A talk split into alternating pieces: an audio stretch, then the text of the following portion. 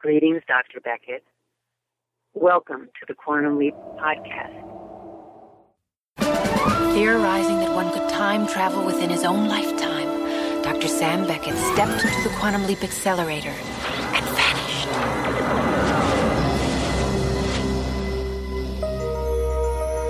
He awoke to find himself trapped in the past, facing mirror images that were not his own, and driven by an unknown force to change history for the better. His only guide on this journey is Al, an observer from his own time, who appears in the form of a hologram that only Sam can see and hear. And so Dr. Beckett finds himself leaping from life to life, striving to put right what once went wrong, and hoping each time that his next leap will be the leap home.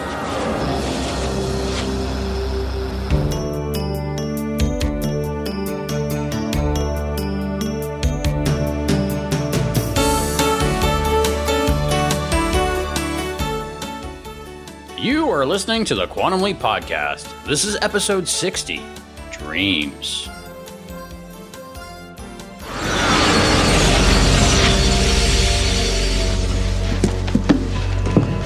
Jack, it's me. It's Roselli. Sally. Did you hear that? Yeah. Well, Well, check it out.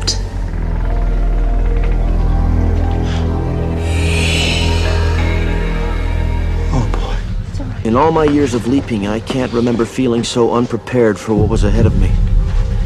And yet, seeing those two kids and finding their mother, I felt this rage inside me like someone or something else was making me go forward. And all I could hope for was that whatever was driving me would let me know what to do with a cold blooded killer. What happened here? His murder, a woman was murdered. A woman? What woman? Mrs. DeCaro? Where's her husband, Peter? There was something else I was here to do. What? Peter DeCaro goes on trial and he gets the chair. I don't know, Al. I can't have leaked in here to save Peter DeCaro's life only to have him die for killing his wife. That doesn't make sense. He doesn't die for killing his wife. He dies because he murders Jack Stone. What? Jack Stone was eviscerated in the same room in the same house at practically the exact same hour two days from now. Only it's not Jack Stone who dies. It's me. Why would Peter DeCaro want to kill me? I don't know. Well, and, and nobody ever found out. Well, there's got to be some kind of a reason. I mean, I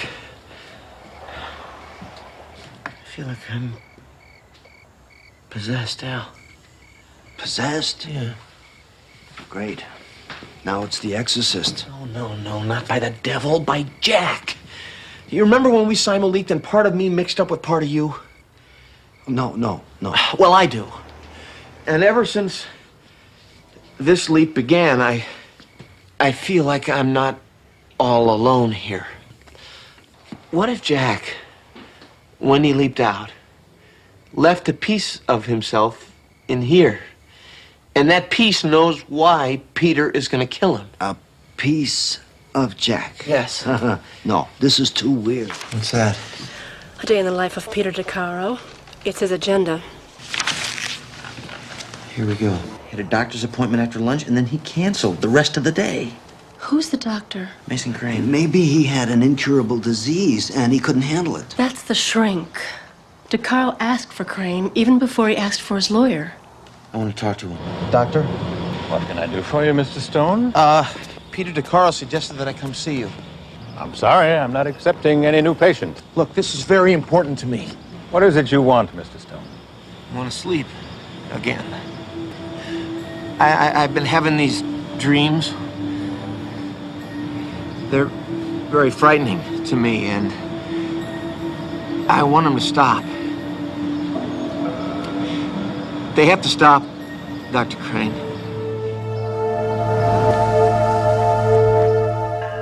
Hey everyone, I'm Chris. Welcome to the Quantum Leap podcast. Who's with me?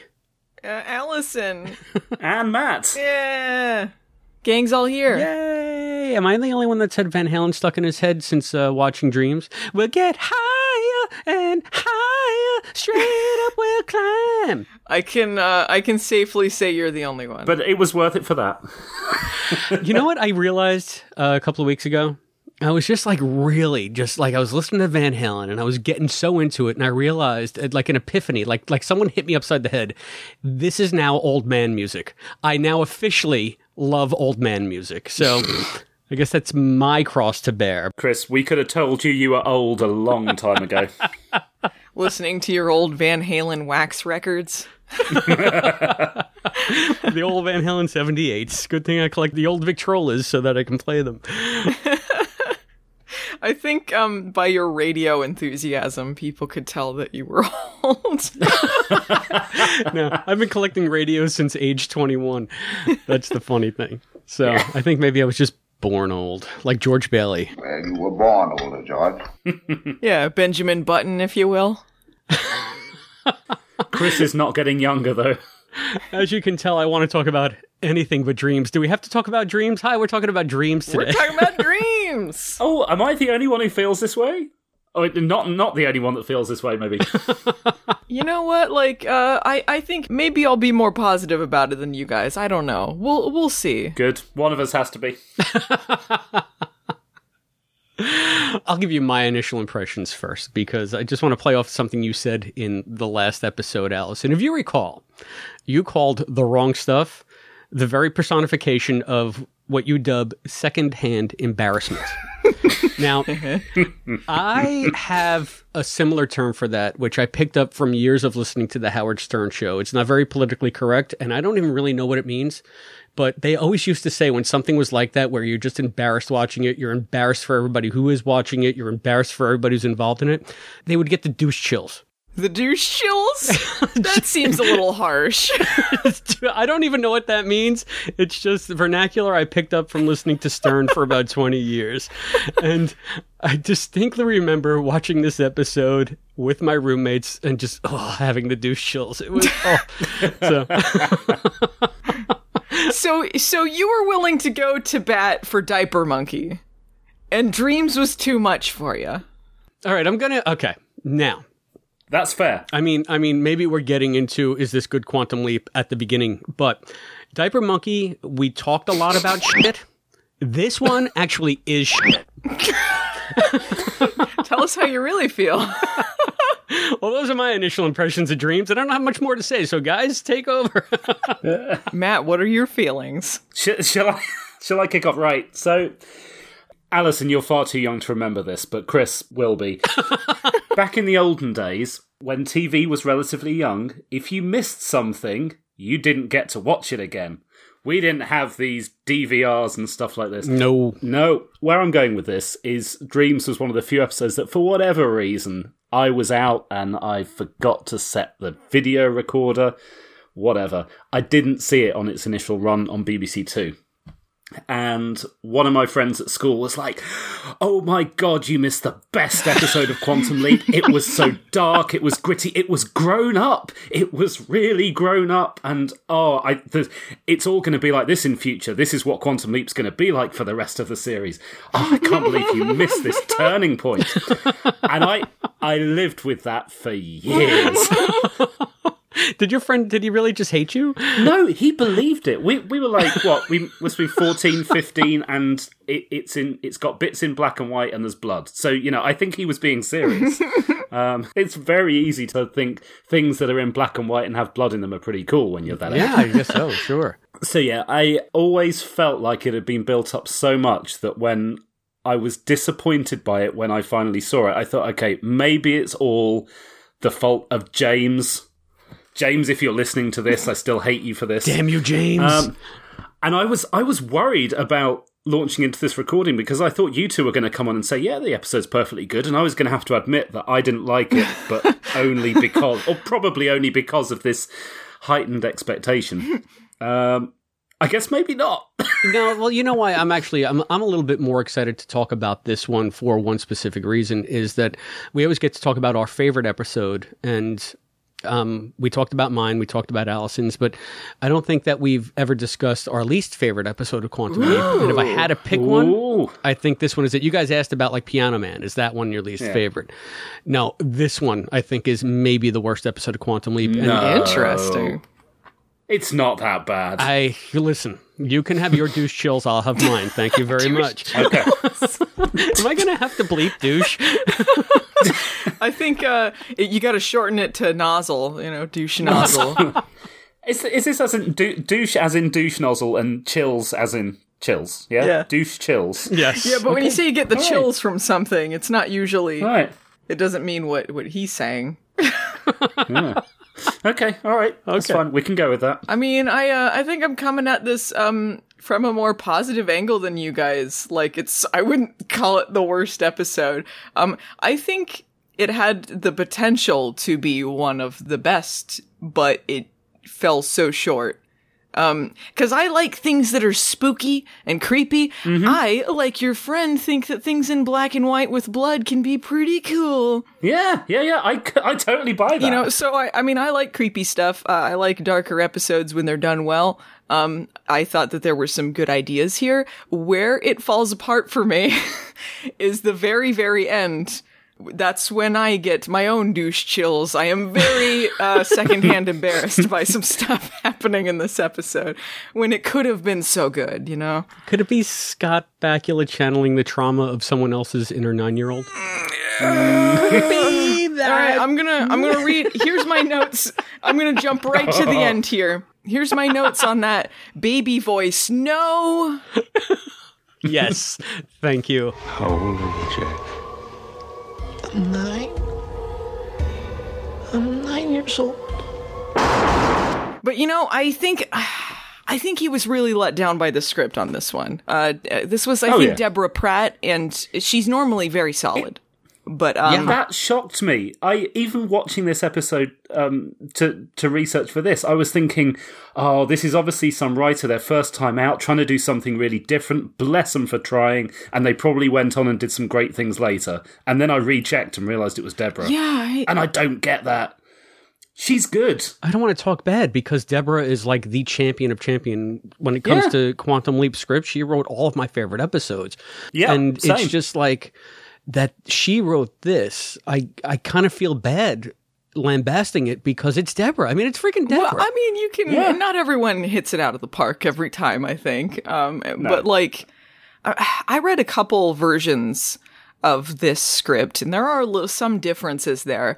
I feel like when she was writing this, maybe she was a bit rushed, or maybe she was delving into a genre she doesn't dive into as much. Because a lot of the episodes that she writes that are the strongest are very um, strongly rooted in the the time and the interpersonal dramas and and um uh, a lot to do with uh not always with black history and stuff like that Yeah. and i feel like here it was a little bit removed from a lot of her strengths And I kind of have like a theory as to why this one was written the way it was and maybe why it fell short. Um, because as Matt was just talking about with his friend James coming saying Quantum Leap's going to change forever now. This is so adult. This is so dark. I, I felt this episode did mark a certain change in the way Quantum Leap was written, but not in that way. But I mean, let's talk about the episode a little bit more first and uh, then get into more like the bigger series stuff.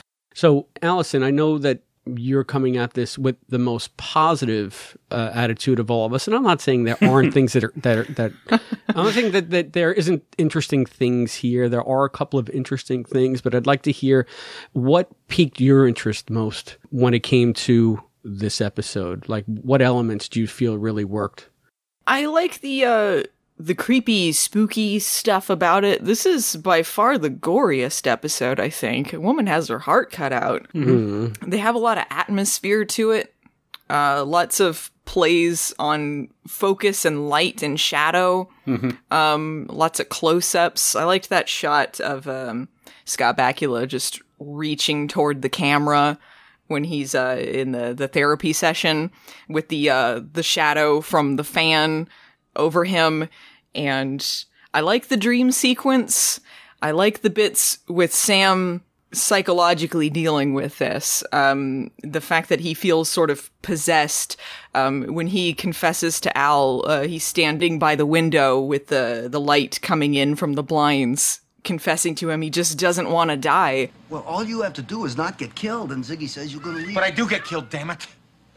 Don't you understand? I've seen it. I've seen it clearly like it's already happened. Sam, what is happening with you? I don't know. I'm scared, Al. I'm scared and confused and I feel like I'm losing my mind.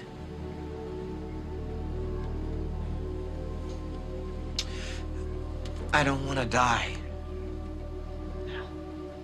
I thought that was some great acting. So there's bits in here that I really do like. It's just in, in pieces and not a whole. Okay. And Matt, did you find any things of interest that you clung to that were actually something that I don't know, that gave you at least some feeling of watching an actual episode of Quantum Leap instead of what this was? Um yeah, not that made me feel like I was watching an episode of Quantum Leap. I mean, I, I completely back up what Allison said. There's some lovely imagery in this. It's a case of style over substance, for sure. Mm-hmm. Wow, that's a great way to put it, yeah. I think Anita Addison, the director, I think this was it was definitely her first thing for Quantum Leap. I think it might have been her first directorial outing altogether. And yeah, she was obviously going all out. This was not a, a, a she, she, was not a jobbing director at this point. You can tell she's put a lot of time into it, particularly with the lighting. There is some lovely lighting. None of this makes it normal Quantum Leap, and that's fine if the episode is also good. But I think we're we're drifting back into the territory we were in a few minutes ago. Yeah. I think if it had been successful, I still wouldn't have said th- this didn't represent Quantum Leap because it was obviously an attempt to do something very unquantum Leapy. And uh, successful or, or, or not, I think it was always going to stand out from the rest of the series. Which surprised me actually. It was um, this is one of the episodes that was chosen when they did the initial sell through VHS run in the mid 90s, and they only released about half a dozen episodes, and this was one of them. Wow. Very weird to pick this one. Yeah. Um, I think also this one, um, I think Dean Stockwell was nominated for an Emmy for this one, was it? Oh, really? I think this one, Dean Stockwell was, which was weird because I don't think he was for MIA, and it feels like that was to make up for that. Pick any other episode.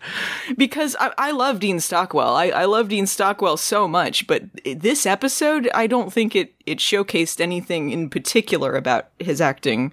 I've got Bakula and Michael Watkins Emmy nominated. Really? I... For Dreams? Yes. Okay, I live on I live on a different planet than everyone then, and I'm sorry, all of the listeners out there who obviously love this episode. Michael Watkins did the cinematography, yes? So yes, so, so I, I, could see that for this one. Yep, it was great. But this is not by a long shot Scott's best performance. I mean, there were things to like about it, but it was very very one note, and I feel like, especially coming off of the wrong stuff which had you know so much humor in it, and um, you know the panpipes of understanding. And then we get to this, and Sam is out of sorts from the very beginning, and they sort of explain why in the course of the episode why he's just completely shell shocked almost throughout the entire thing, but. Tell me if you guys felt this way. I was watching this and it's like I kept waiting for the episode to start. Like I kept waiting for like a story to kick in or for like the plot to gel or, or for whatever. But it just seemed like disparate scene with another disparate scene with a lot of mood and a, a lot of I don't know about moping from Sam, but just Sam completely out of character. And then before I knew it, we were at like a final scene, and I'm like, that was the episode? I mean, it, it just felt like an incomplete experiment. I think you kind of said that already, Matt. It didn't gel in any way to me, which was another thing that astounded me because here we are once again, Deborah, one of the best TV writers I've ever had the pleasure of watching. So it's like, how did this one become such an ungodly mess? It's uh, it's supposed to be psychological, and if you're doing an episode about that, if the psychological elements fall short, the rest of the episode is going to fall short. And I don't know, like, I didn't feel like I was waiting for the episode to start. Uh, I thought that was one of the few successful elements to me, but the story itself wrapped around it, I don't think was very successful. I, I don't think like there was any question who the villain was. Oh, ever. Uh, like, I mean, it, it, Yeah. Dr. Crane. It's Alan Scarfe for a start. I mean, as soon as he shows up, you know. Yeah, he shows up looking like Skeletor. He's got that crazy evil face, talking like Jack the Ripper, hanging out in the shadows all the time. like he just Yeah. he's just immediately like obviously the villain, and then the twist is that he's the villain. I mean, like Yeah, I love the lighting, but there is always some shadow over his face. Yeah. Like permanent. Like he's just looking around for it. Where's the shadow? I must stand there. he's just sitting around like a goblin in his office. and like at no point did I believe that Sam might be the killer. They tried to throw out that Yeah. maybe like Jack Stone Right. was the one who did it. And if that had been a possibility or even what really happened, then that would have made this episode more successful, I think. It was funny because I was watching it, and when Al brought up that possibility, first of all, it seemed a little far fetched for me that the guy he leaped into is having an affair or was one time having an affair with the murder victim. And it just screamed of like, I don't know, like really trying to twist the plot to provide some red herrings. And the one thing that interests me is that is this the first time that Sam is his own red herring in an episode? And I guess unless you count her charm, this is one of the few times we've seen that. But they don't go anywhere with it. In uh, Last Dance Before an Execution, the twist was that he actually did it. Yeah. But they can't do that again so soon. It's not that soon afterwards. That was that was like half a season ago. I mean, but here's the thing with like Last Dance Before an Execution was different in the fact that it was very Al centric because Sam was locked in a cell. So you had a lot of good business for Dean to do. In this one, I mean, Sam is investigating this doctor, and Al is saying, "Well, you're you're on the suspect list, and that's how you got there so early." And it's like with with the bad dubbing. Oh my God! Did you DeCaro see that? isn't the killer. You Yeah. are, and he's clearly saying Jack is at the end. Yes. I, I don't know why they didn't just cut to a close up of Sam and then add the dub. I think maybe that they had it in in the editing bay, and they thought it's probably going to be much more of um, uh, what was it, second act sting to get you to come back. You are because then it, invests Sam Oh, sure. instead of because I got to be honest with you, I forgot the Leapy's name in this almost right away because you don't really get a sense of who he is. You just get Sam sort of freaking out, and when you say Jack is, I might have said, "Oh wait, who's Jack? Wait a minute." So it could have just been for story clarification because even though there were almost no characters in this, I have no memory of who anybody was. And I actually had to go back and watch again to make sure that it was what I thought it was. It was the cop that he leapt into suddenly is having an affair with this woman who had her heart cut out. And it mm, again, it just seemed like like very very poor story mechanics, and I think that's what it is. When I say I keep waiting for the episode to start, there didn't seem to be any central narrative thrust. It was just sort of Sam at sea, just getting through these scenes in a very angsty way until he leaped. It didn't even seem like there was a great resolution to the leap, except for, you know, it's like when in doubt, just shoot somebody. Okay, we can we, we can leap now. So I I don't even know if I'm describing it right. Maybe because I just can't I can't pin down like specific gripes with this episode because I just found everything to be so unformed and so yeah subpar. But I think you you touched on something really important there that you you, you forgot the characters' names almost immediately. And yeah, I, I also had to after I'd finished making notes, I had to go back and I found a synopsis online to read through just to double check that I'd, I'd got it all. But I think for me that comes down to the fact that we never get to know what Jack is like because we we don't really get to see the other people in his life particularly um, as as we do in other episodes. But more importantly, he's clearly having some kind of mental breakdown, Mhm. and you've got this extra layer of Sam on top doing having the the, the kind of the, the mental breakdown is sort of seeping into him as well. It's more complicated than it needs to be. I think if they'd have just removed that top layer of, of Sam also experiencing this, uh, yeah, maybe it wouldn't have been the episode it was, but it, it would have at least I don't know. It would have been easier to get a handle on what was happening without having effectively Sam leaping into two characters and then becoming a third that's sort of mixed up with the first two. It's it's just it's messy. It's very messy. I feel like it's it's maybe too many ideas syndrome. You know, there's Yes. a lot of things thrown at the wall here. There's some things that are just a line that could have been a thing but isn't because there's just too many things like Sam's wondering like he's like I'm having these dreams maybe they're memories maybe they're visions and like you know just all these Yeah. These things kind of thrown at the wall and maybe Sam's the killer but maybe it's this guy and then maybe the you know and then there's like the the disturbed little kid he's also having a breakdown and then maybe like the project is losing contact with them and then you know just kind of all these things happening. It's not a clean story i think is maybe what it is and um I can see why it seems unfinished, and it does seem unfinished, but I do like some aspects of it in that there's not really a great resolution for either Sam or for Jack. The fact that the leap out is just silent. Uh, I kind of Mhm. liked that actually, and I kind of liked um, the stuff with Roselli was never really a thing. It seemed like there was a romance and it it didn't go anywhere. And I think this was just a um a result of the editing from the script because one of the big differences with the script versus the episode, and I don't know if they cut this out or they just changed their minds while filming, there's actually a wrap up at the end where Al tells Sam what happened and they talk a little bit before he leaps out. And they talk about the fact that Roselli and Jack eventually get together and get married, and which just seemed completely unnecessary. Um, they talk about the fact Dr. Crane originally killed 27 people afterwards. So he was like a prolific serial killer. Yeah. All through hypnosis? And all of these like these wrap up things that I just felt like wasn't necessary. Well, I would have at least given some kind of bow to the episode. From what I can tell, I mean, Sam shot the guy and leaped. We, okay, so he, he he he got the killer. Yeah. And so, what's the purpose of the leap? Well, he didn't kill 27 people. but they didn't mention that. That's only in the script. They never mentioned on screen. But he was a, he was going to kill Jack Stone, and then he stopped him from doing it. So Uh, um, I, I, again, I, I, maybe it's because, um, number one, Alan Scarfe playing the doctor, like you said, Matt, he was the obvious villain. So you, you sort of knew where it's going to go. Number two, Sam is the star of the show. He's not going to get killed. So you have to give me different stakes than that. what? So- you might as well complain about any episode where it seems No, like Sam's going to die.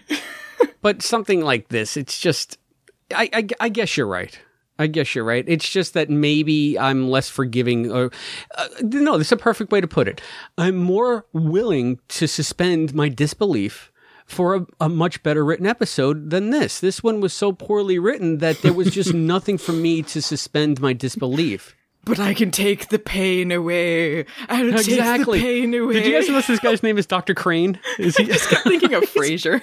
Frasier and Niles' long lost evil brother?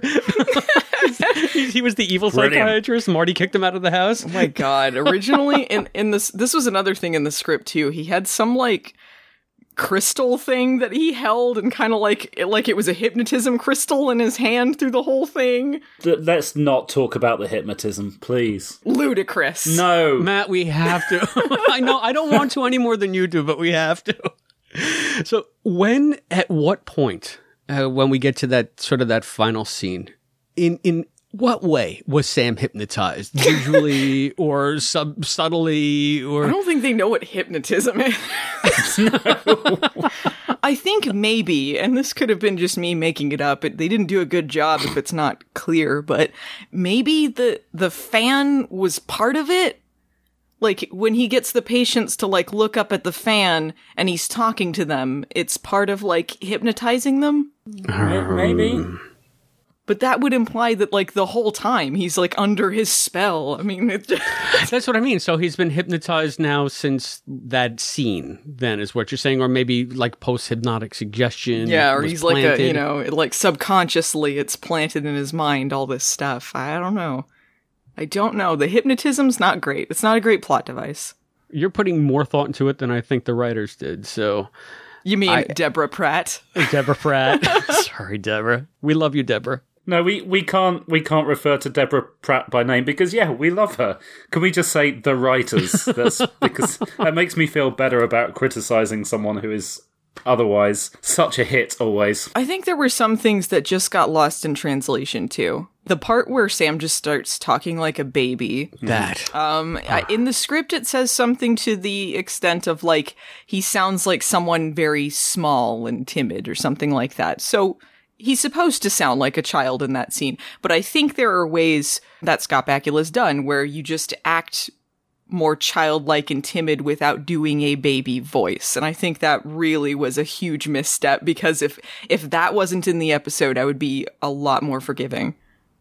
I'm trying to figure out why they went with that. And obviously, because it's an easy way to have him sort of slip into that persona, so to speak. And if he's hypnotized, he's, he's going to be channeling whatever Jack was feeling at that point.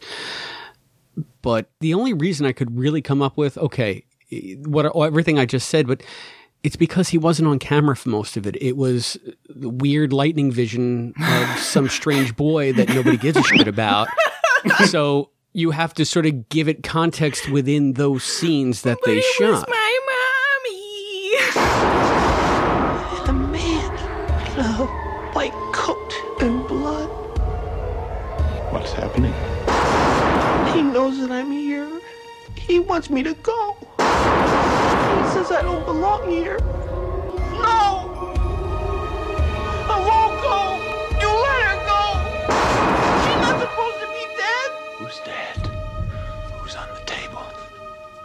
My mommy. oh, poor kid. He, it's like when he when, when he's uh, in the house with Dr. Crane and then he, he's like, "No, the light!" And he turns it on. He turns into like a mogwai or something. No, the light. yes. You know, like I- it's just it's weird. It's a weird choice. yeah, and uh, uh, uh, do you think that they were looking at the dailies of this saying, "Yeah, we nailed it. this, is, this, this is the greatest." Very probably. It's weird because the rest of the episode, I thought Scott Bakula was really great. Like I, I liked the psychological element of it. You know, I, I liked uh, the scene where he tells Al he feels like he's not really all alone here, and when he's asking Crane about um, about making an appointment with him and says he wants to sleep again, where it seems that Sam is actually asking for help there. Like there's bits there. It's it just I think like they needed to pull back a little at the end there. Well, one thing that I mean, that it's a good segue into discussing some of the things in this episode that we will sort of see again. This might be the most prominent example in the series so far of Sam being infected with the residual of the person that he leapt into. Yeah. And and having to deal with that. And we'll see it in a very big way in the season five opener, um, which also has a lot of sort of lightning flashes in it as well when I was watching this, I was wondering, is this like a dry run for LHO? Is this something that, you know, Mm-hmm. that they said these are the things that worked in this episode, so let's translate them to that episode? Um, it, it was funny to me how evocative Yeah. of Lee Harvey Oswald this one was for me. And maybe because it was also sort of the more somber tone of it. And yeah, I can't fault Scott other than that falsetto at the end. I mean, he, he played it just fine. I know in, in the last episode we said Scott can do anything. And I was going to get on Mike and say this one proves that he can't do anything because of that whole thing. But at the end of the day, he did carry the episode. So it's, it's, it's, I don't think it's it. Sometimes things just don't work. Everybody comes with the best of intentions and it just doesn't come together. So what what do you do? But you still have to put an episode out. You know, you're on deadline, and by the time this thing came together, they were probably two episodes ahead. You know, so I feel like they I feel like they didn't have time for certain things that that could have been interesting character-wise because I feel like Scott Bakula did have a lot to do. Uh, but then you look at you know when you're doing an episode like that um, you need to have some support from Al's character and I feel like there were a lot of parts where he seemed to just sort of brush past a lot of big things. There's elements that make me think, uh, and I know I've said this before, but this could have been a good two-parter with more time to breathe and more time to just beat through the plot a little bit slower, explore more of it. I, I know we're we're talking about this episode in quite a negative way, and here I'm, I'm talking about doubling it. but I think actually some of that could have been solved with a little extra time. Yeah. Well, because there's just a lot of ideas thrown out there. And I think that's part of why it seems like Al's brushing past things. I don't think it's because Mhm. his character's being insensitive. I think it's just they have 45 minutes to just pack everything in there. So, like, he's got to talk about, like, the mind merging and the murderers, and then, like, maybe he's, like, the actual killer, and maybe all this stuff. It's just going in so many different directions. Yeah. I, I don't agree with you guys. I mean, because there was a lot of flab to cut in this one, and they could have done with more economy of storytelling to give you a better sense of direction for the episode. If it was simplified, I think it would help. Yeah. Yeah, but I, I can't see doubling down on this pile of. Uh, um, we have so much more to talk about. This was already, they had to chop stuff out that they filmed and used at the end of The Wrong Stuff. The Wrong Stuff had that really long leap in where he, he appears in the door and then walks through the house. You Yeah, see him right. walking past like some kids' crayons on the stairs, all this kind of neat stuff. And then they shorten it to he leaps in immediately when he's slipping in the blood because they just have no time to pack everything in. Hmm. Yeah, I noticed that as well, and I was wondering, um, on a geek level, Matt, is this maybe one of the few times that you see such difference between the leap in from the week before to the opening of the actual episode? There's this is one of the bigger ones. I mean, there's a there's a couple of dozen times they do that. Um, A couple of dozen. Okay, so it's not that uncommon. It's not that uncommon, but usually it's just uh, a, a little trim here or there. This is this is probably the biggest. Yeah, but uh, I think like unlike the one that they did in Color of Truth, it doesn't really like change the intent of the character or anything like that. It just no, they just uh, had to shorten something. And I think I when when they did the leap effect and he was on the floor in the blood that they needed to do that because you see him covered in blood. Yeah. So at least it gave like an on-screen explanation of why instead of him just leaping in and being covered in blood. But it might have been more effective with Al's point saying maybe Jack's the killer. Well, I leaped in. I was covered in blood. I just assumed it was from the crime Ah. scene. They might have played with that, but they couldn't because they used it all from the week before. Sure. And Hmm. you know, the only reason I, I noticed, I have to be honest with you, that the leap out from wrong stuff was so significantly longer than the leap in here was because I had to edit um, the tease from the leap out for wrong stuff. You didn't keep the whole thing in? just him walking silently. Yeah, it was five minutes of spooky music. I had to really cut down to find the parts where there were dialogue. And then all of a sudden, they leap in and she's saying, It's me, Roselli. I said, Wait a minute, that was a good minute and a half mm-hmm. that I had to edit out before I got to that. So it came home to me. I don't know if I would have noticed it otherwise because I don't usually watch these things in a row. I don't usually binge. So I probably would not have, have picked up on that except for the fact that I'm so invested with the podcast and, and putting that together. But I, I think that even that cut could have been used to better effect in this episode than they did. That's true. I, well, I think that's just a story element they should have changed rather than the the edit there. But um, I I agree with uh, with Matt that it could have been better lengthened because um there's that scene there. I thought like that lead up was great. Like I, I liked the mounting tension there of him being thrown into this situation in the spooky house. And um Yeah. there's even the bit where um Sam goes to the house by himself and he's just staring at the door and Al's watching him and he doesn't know that he's there. Mm-hmm. I feel like it, it should have this the shot was just too short. Like it was a great shot, but it just sort of dissolves out of it before it's really like a satisfying moment to just sort of saturate yourself in that moment. hmm You know, we always talk about what goes on behind the scenes of the project. And Sam told Al, get Verbena working on this, like right now. See what's going on with this guy. And Al's like, yeah, yeah, yeah. That's another thread that they never picked up on. I Yeah. mean, you, you think that Al could have said, you know, the guy in the waiting room really is on a bender. He's there's something going on with him and it is affecting you and we need to figure it out. But again, like you said, Al just glosses over. It's just another He, plot he just point. immediately shows up and is like, "Your mind's scrambled," and then goes on. It's like, well, that should be a big deal, right? yeah, that's what I'm thinking. I mean, is have we ever again experienced a leap where there's such a disparate Sam? This is obviously not the Sam we know. So there's something serious going on and you think Al would be the first person to pick up on that and say, "Okay, we need to focus on this first. We need to figure out why." Yeah, he he says it and then just doesn't, and he seems to not understand it. Like he says his mind scrambled, and he's like, "Hey, Sam, what's going on?" It's like, well, his mind scrambled, right? You said his mind was scrambled. That's probably why he's acting weird.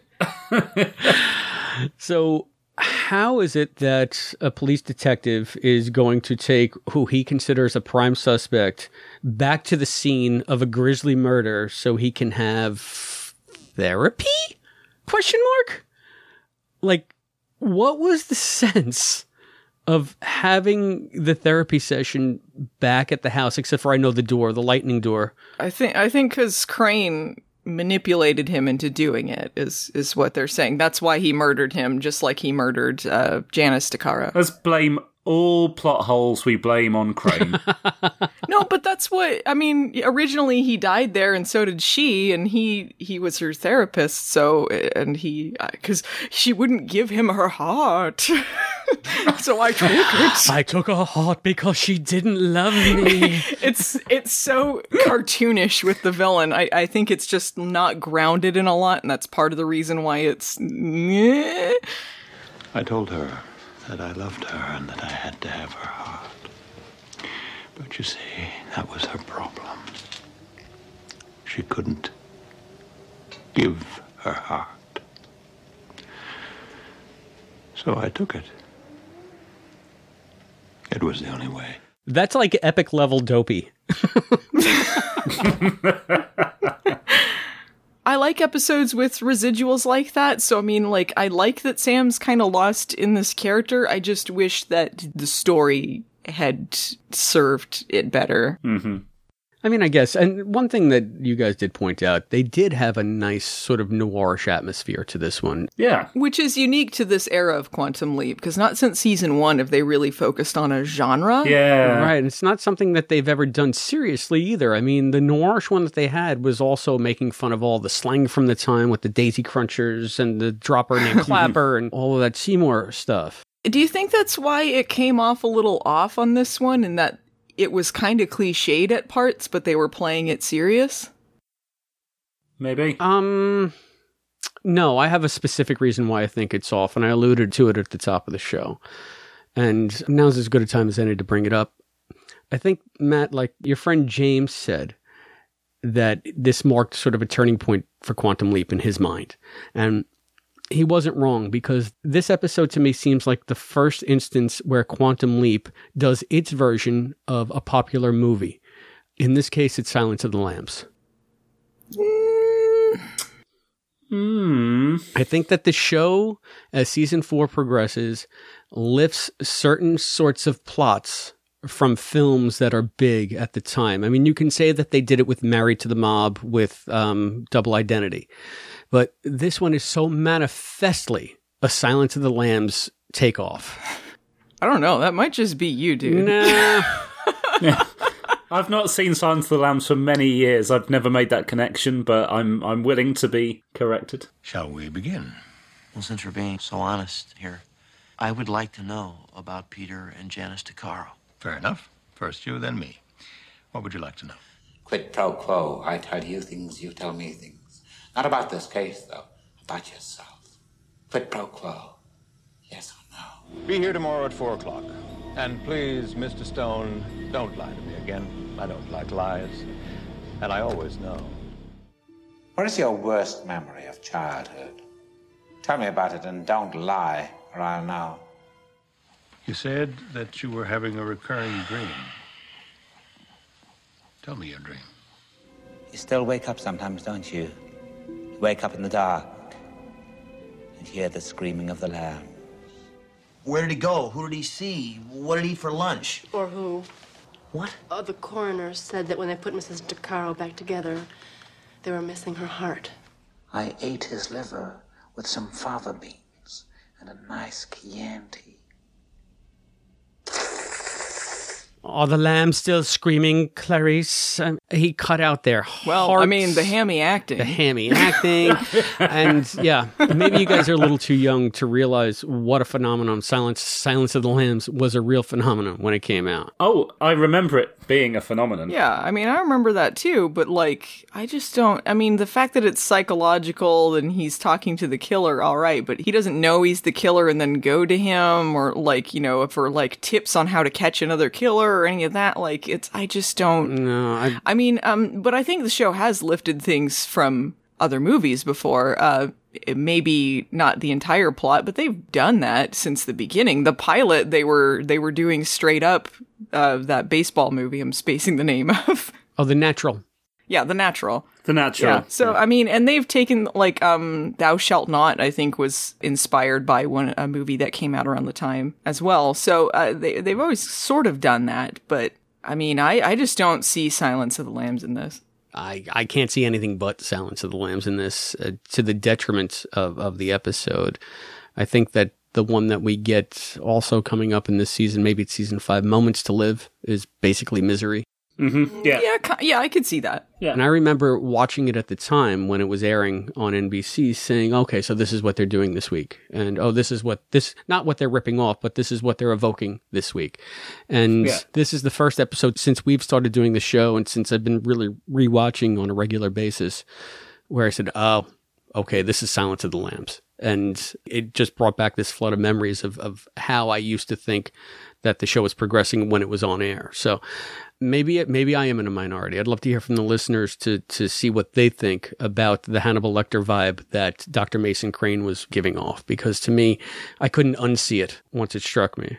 You remember that part in Silence of the Lambs where Clarice shoots Hannibal Lecter and then he falls on the body outline of one of his previous victims? Classic comedy routine. What movie was that where the guy shoots the guy and he falls down by the chalk outline and then the dead guy lifts his head up and notices that he's not in the outline, then he shuffles into it? It might have been like a police squad or an It was airplane. or- probably police squad. I was Sounds laughing it. when he lands on the body outline, like, ooh, deep. Whoa. Is that the wages of sin? or is that divine retribution? Here's what I wrote in the script shoots and lands right on the body outline. Ha ha ha ha ha. That's what I got. That also could be epic level dopey. Hilarious.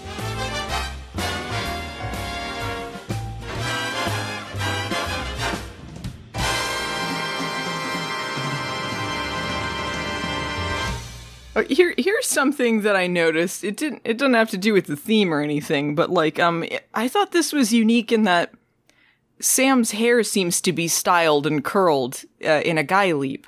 He doesn't usually like style his hair on guy leaps, other than you know combing it differently. But it's definitely curlier. I did notice the hair, but yeah. Maybe it was bedhead. Uh, maybe He was all sweaty and gross throughout the whole thing. And he had to contend with that giant wall of glasses. So I don't know. For, I'd have to look at it again, but I don't know in the reflection. Like the guy even had that curly of hair. It's just, it just seemed like his hair was curled. Hey, what's wrong with those glasses? I had glasses like that through the late 90s. I like they gave him sort of ugly glasses through this whole thing. It was the least fetishy of one of his costumes, you know? well, coming off an episode with a diaper, I think we can say that about just about anything. well, the diaper one I think is the most fetishy. Right. It's hard to get more fetishy. Yeah. Are, are we saying it's unlikely this week that Sam crapped himself? you don't know those dreams. It's unlikely, but not proven. They're bad dreams, Matt. Very bad dreams. So you just never know. Did it seem like the music when he's talking to the kid in the hospital and he shows him the pictures of the gloves? Did it did it seem like they were evoking Nightmare on Elm Street?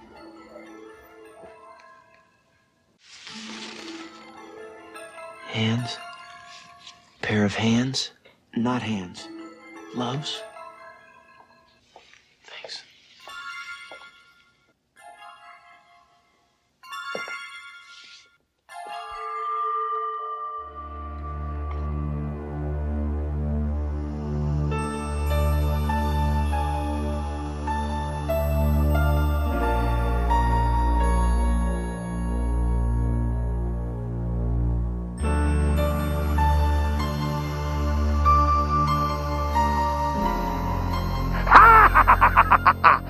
The, the music made me think of Nightmare on Elm Street with like the dreams thing. I'm like, are they trying to do Elm Street? I I don't know what the hell they were trying to do there. I mean, that was another plot thread that just went nowhere. You have the traumatized kid. Well, okay, normally if you have the traumatized kid, Sam will have a breakthrough, or Al, the kid will see Al, and maybe Al can can get through to the kid. And I get this kid. I guess maybe his innocence was ripped away, so there's no way he's seeing Al, um, because he just saw his mom's heart cut out. But it was another plot thread, a scene in search of meaning. It was just like, tell me something, and then this kid's got handprints on a crumpled piece of paper. That right there was just Mm-hmm. Mhm. like, okay, this is nonsense. And again, with Crane, is there any doubt? I mean, who wears stylish gloves all the fucking time? Oh, killers. That's who.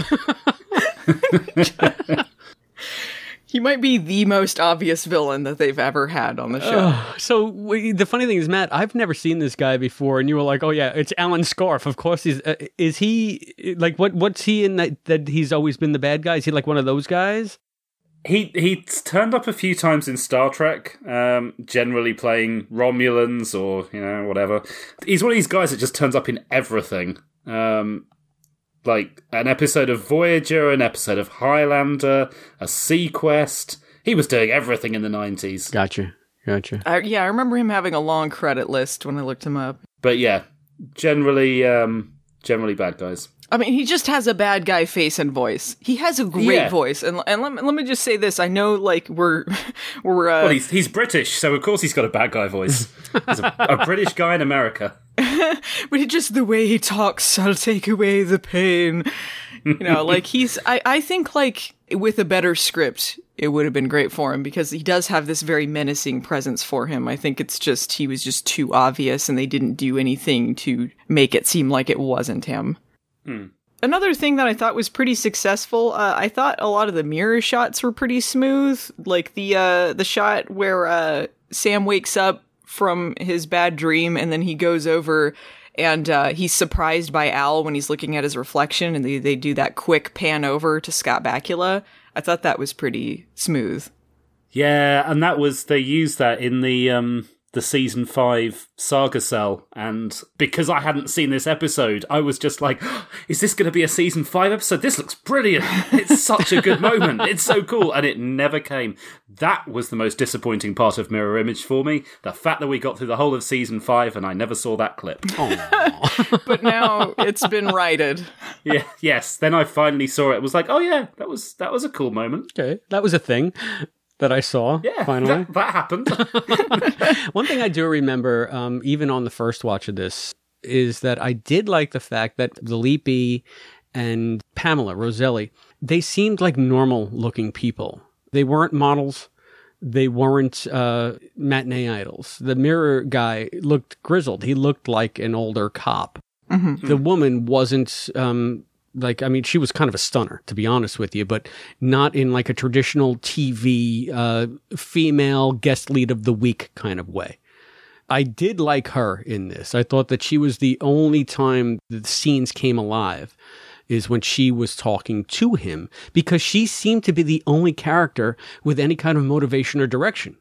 So whenever she came onto the scene, I was just like, okay, I'm starting to get interested.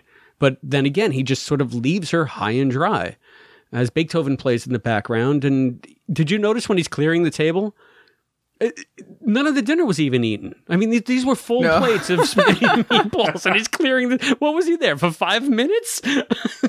I think one of the things, like watching this back, I, I talked about it before. Like, I liked that, I, and I think this is probably by accident. no one really comes out better off by the end of this. It it seems like everyone's sort of like their life's kind of screwed up. And the stuff with Roselli, that's the last scene you see her is is that dinner scene, and then he leaves her behind. And Sam is utterly uninterested. Yeah, oh, D- completely. not even like a simple spark. And usually they show something uh, when they're doing these romances of the week. Even if Sam himself is like, he's not really like falling in love with them, usually the person he leaped into is interested somewhat. And especially if he's so merged with him, he should be feeling something if there is something there. Mhm. And that's why I was glad that that wrap up was cut out that said they got married because it just seems like she is giving so much to someone who is not giving anything back to her at all. Um, and the whole leap, it's just, it's not concluded. Just like uh, Jack Stone's life is kind of unconcluded. Like, and all Sam can do is just stare at Al, like, well, this sucked. the end. you know, it's not really a happy or or clean ending to anything. No, and that could have been very strong in and of itself too, because I've taken the show to task before for being a little bit too TV like, a little bit too neat, a little bit too wrapped up. So the fact that they were leaving this one a little bit open ended and, and not so quantum leapy could have been a great strength of the episode had it earned that nebulous ending. The whole thing was just too nebulous. It, yeah, it, it doesn't feel like it was intentional, no. Yeah. And I mean, it's just like, now let me get this straight because this is what I'm piecing together. Sam leapt in just as Stone discovered the body of the dead wife, DeCaro, whatever her name was. And as he was leaping in, Stone was having a flashback to his nine year old trauma of seeing his mother on the autopsy table. And that was the basis for his entire coming unglued throughout this episode because he was trying to deal with that secondhand trauma and didn't have the tools to do it. And it just so happened that it was because he was at this murder. Is that, is that where Sam is? Is that where we are? Maybe we should have started the show asking that question, but yeah, I I think I think that's a good summary. And you know what? I think if that had been spelled out early in the episode rather than being used as the thread to pull you through the episode, we might have been able to get on with some plot a bit more. I think that that was used as the twist, and actually, when you, when you summarize it like that, the rest of the episode it, it hangs together a bit better. It, it came off a bit, uh, a bit Twilight Zone, a little bit with the the reveal with the kid at the end. I don't know if they needed to spell it out at the beginning, but um, I don't know if the reveal about his mother was that successful either. It's not like, oh man, that's that's fucked up, you know. Like it's, mm. uh, I don't know if it was if I felt much about the twist. Like I liked the psychological elements with Sam, but as far as like Jack's story, it's like all right. yeah.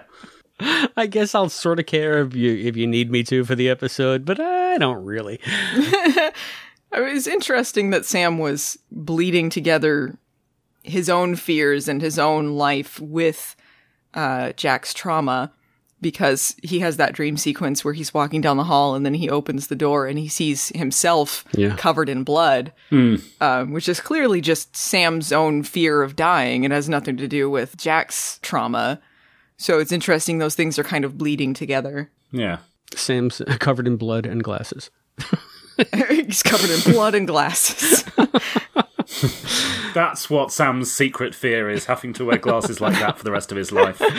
This is one that I wish that the uh, HD SD transfer, like they'd been able to redo some of the effects because every time that they cut to the black and white, it looks like shit and like it's not just the fact that it's in SD. They also did some sort of like 90s filter on it that looked really cool at the time, Yeah. but like it really does not hold up now. Yeah. Like way blown out and overexposed and some other filter that I can't really tell what it is. Yeah. Well, I mean, there was you have, uh, I guess, hmm, the production tools available to you at the time, and sure, I think that they were really going over the top to try to make it atmospheric and cinematic.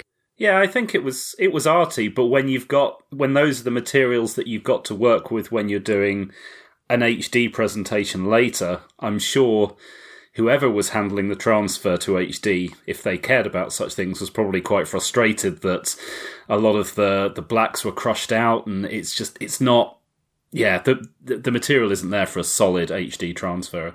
Well, especially when they're like flashing back and forth, it really Mhm. highlights like the difference. Yeah. And the SD stuff is also like zoomed in a little bit more, so it sort Yeah. of changes a little bit in ways that it did not look like an SD. Well, I guess that's one thing I'd be able to forgive them on at this stage of the game. Sure. Because it's just a product of its time. I mean, that that's one of the few things that was well, I shouldn't say that because the whole thing is in their control, but anyway, maybe it's one of the few limiting factors they had when trying to bring something like this to the small screen.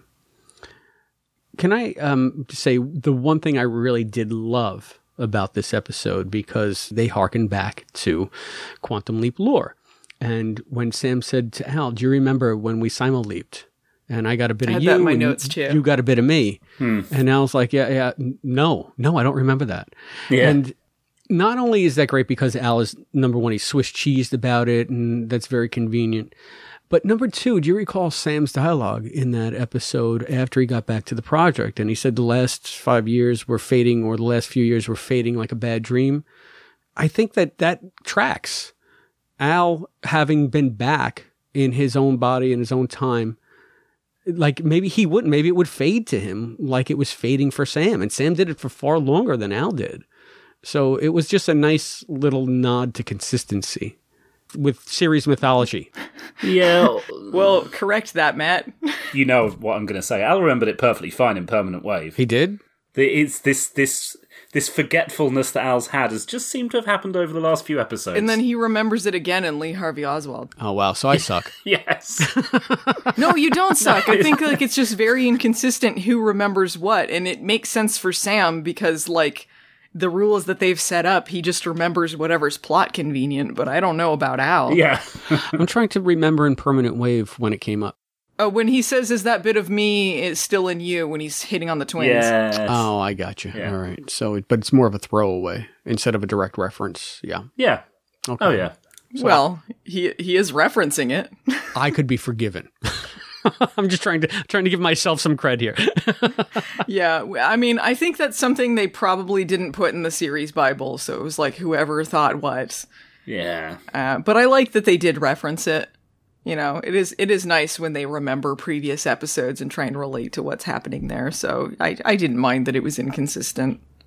and where in where in was it season five that it comes up again? Oh, Lee Harvey Oswald. You Yeah. said. Yeah, he talks about Sam. Um, if he could deal with his libido, he can deal with Lee Harvey Oswald Mm. when he's uh, stripping the gun.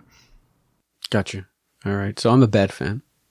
You're not a bad fan. You're just No. not as obsessed as me or Matt. I don't know to take that as a compliment or an insult. oh, sorry. You're just as obsessed. Mostly a compliment. I belong again. Thank you, Allison. All right, guys. Well, um, any other thoughts on dreams? That's all I got. That was the last note that I had. Yeah. That's all I've got. Well, I mean, I'm glad that we're able to get at least an hour out of it. And I, I didn't want this to be a bash fest on the episode, even though I might have come across that way. Yes, I do think that this is the worst episode of Quantum Leap. but in Quantum Leap's defense, this is just a bad episode of television. This wouldn't have been good on any show. It's just not a good script. It's just bad all around. But that was my mommy. And those are my final thoughts on it, Allison. not supposed to be dead. Stop doing that to my mommy. Mommy's on the table. Pathology lab.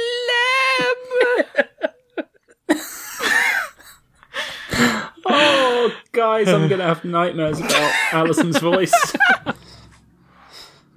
the light.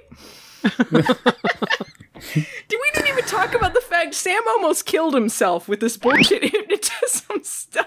Oh, That should be a big deal, but we didn't. Whatever.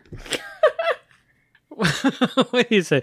So Sam almost killed himself. What you saying? Because he put himself in the situation. No, because he he had the gun to his head. He almost killed himself until he overcame the hypnotisms.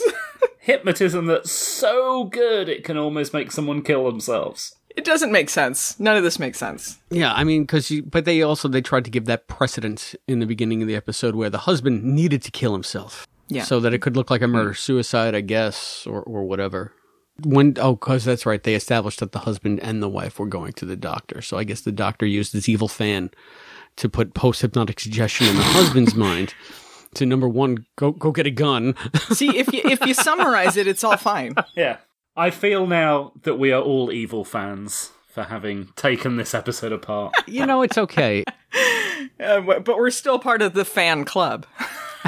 Yes. we might lose some listeners. I don't know. But I look at it this way we're not here to slavishly kiss Quantum Leap's ass. We're here to talk about the show in a meaningful and I hope entertaining way. And this one's just not up to snuff. So, guys, any uh, final thoughts on dreams?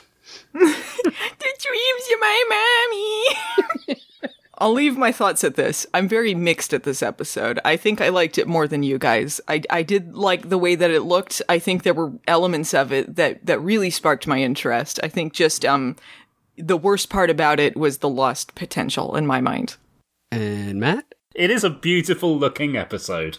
Well, damning with faint praise, I guess that's an excellent place to leave off on dreams. Um, Listen, if you guys have any thoughts on dreams, um, we'd love to hear what you have to say about it. Is it the worst episode? Is it a great episode? Is it douche chills, one and all? I don't know. but there are many ways that you can tell us what you think about dreams. You can catch us on the phone at 707 847 6682. You can email us at quantumleappodcast at gmail.com. You can hit us up on the Facebooks at facebook.com slash quantum leap podcast. You can find us on Twitter and Instagram at quantum leap pod.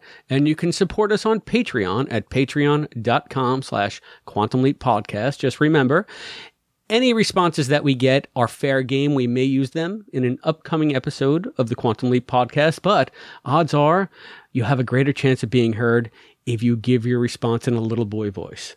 Tell us what you think.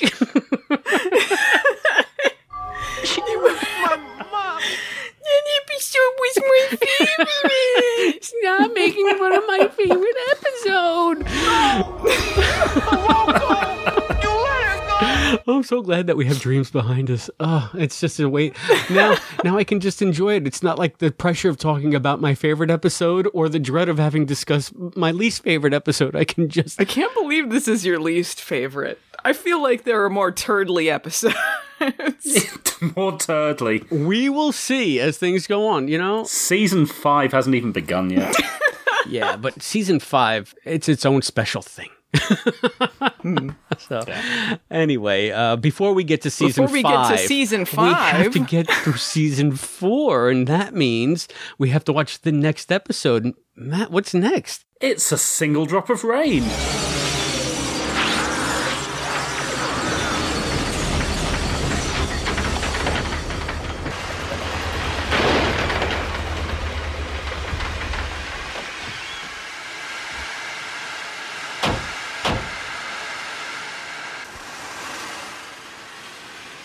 Billy! Billy Beaumont! God almighty, Billy! Is it really you? Yeah, it's me. Oh, Billy! Billy! Every church going soul in the whole town's been praying for you to roll in here. Why? Why? Well, why else, boy? To make it rain. Rain. Purveyor of precipitation and maker of rain. Oh boy.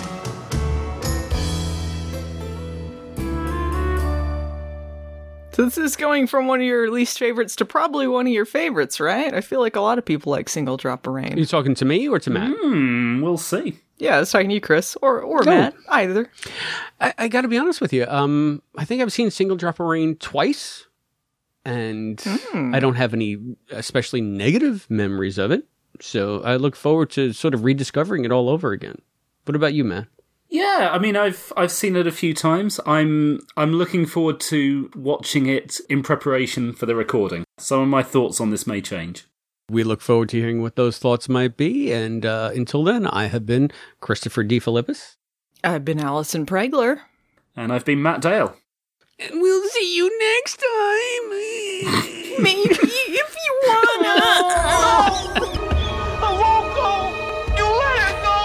Douche chills. guys. Thank you for joining us for this episode of the Quantum Leap podcast, hosted by Allison, Matt, and Chris, with voice talent and contributions from Hayden McQueenie and Zoe Dean. Visit us at quantumleappodcast.com. To support the show, please go to patreon.com slash quantumleap podcast. The Quantum Leap podcast is edited by Albie, Christopher DeFilippis, and Allison Pregler. The executive producer of the Quantum Leap podcast is Albert Burge. Juan Miro, Christopher DeFilippis, and Hayden McQueenie are the co executive producers. Morgan Felden is the producer. The thoughts expressed on this podcast are those of the individual and do not necessarily represent those of the Quantum Leap podcast, its partners, or affiliates. The Quantum Leap universe and all it contains is the property of Belisarius Productions and Universal Television. The Quantum Leap podcast is not affiliated with Belisarius Productions or Universal Television, and no copyright infringement is intended. Please visit Barrenspace.com for this and other amazing content. The Quantum Leap podcast is a Barren Space production.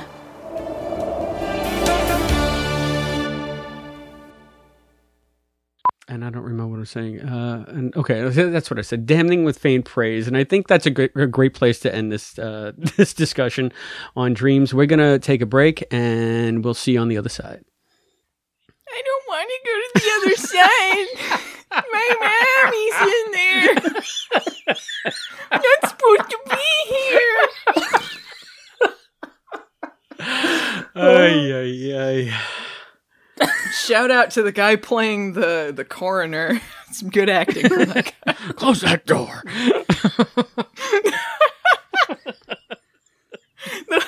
do you do you think Hayden can track down the kid so we can Oh. interview him? Oh my god, I would love to know what that kid Which- thought of filming that. The one kid that didn't talk, or the other kid that didn't talk? Either it doesn't matter. oh my god. oh yeah, yeah. I meant flashback kid. I love that the little the little girl too. She has like one of those sugary sweet almost parody voices. Yeah. That's not my my, my daddy. Why would he hurt my mommy? it reminded me of um, Nuclear Family when Matt was making fun of the little girl. Don't call my daddy a liar. oh, such a bad episode. Such a pile of crap. I love I love how much that you guys hate it. That's that's what I love.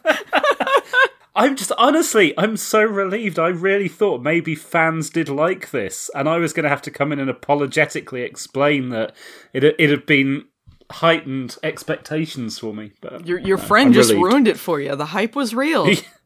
yeah. Fun fact February 28th, 1979 was my brother's 10th birthday. So that's the leap-in date. Mm-hmm. You're old. He's my older brother. Okay. He's Wait, so- older. wait, February 28th, does that is that just on the cusp of being a leap baby? Yes. Yes. I don't know if he was born in a leap mm. year, though. Is 1969 a leap year? No. yeah, let me let me know I'll, I'll let you know offhand if it was Matt, leap Matt said no. He's probably he's he's got a three or four chance being right. So Wait, did you know offhand if it was a leap year? Yes, it's got to be divisible by four. What? No number ending in nine is divisible by four. what are you, some kind of smarty pants over there with your math? Your fancy so math? smart. I'm sorry, I'm a geek. I didn't realize leap years had to be divisible by four. I just thought they happened every four years. Like, hmm. what if the first leap year was on 1903? And then there goes your Yeah, whole thing right out the window.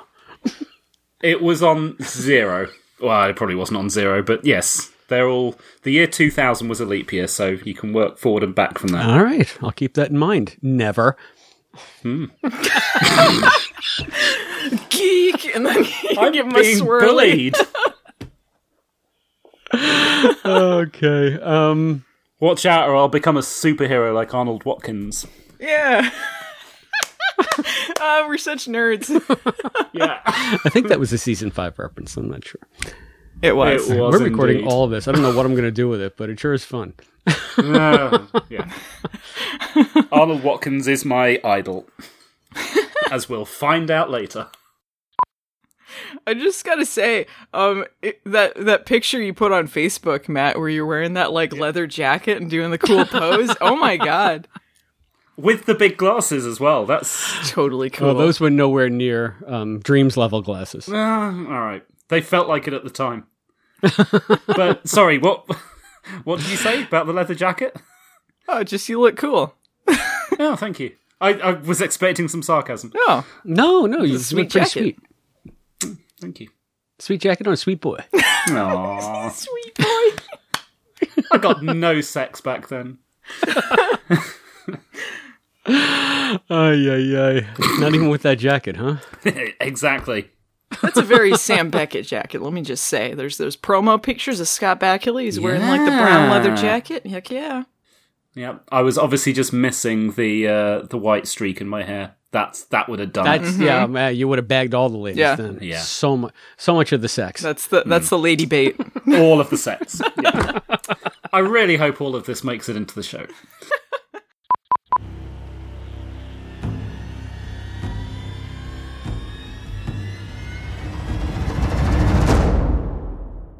I now officially love old man music.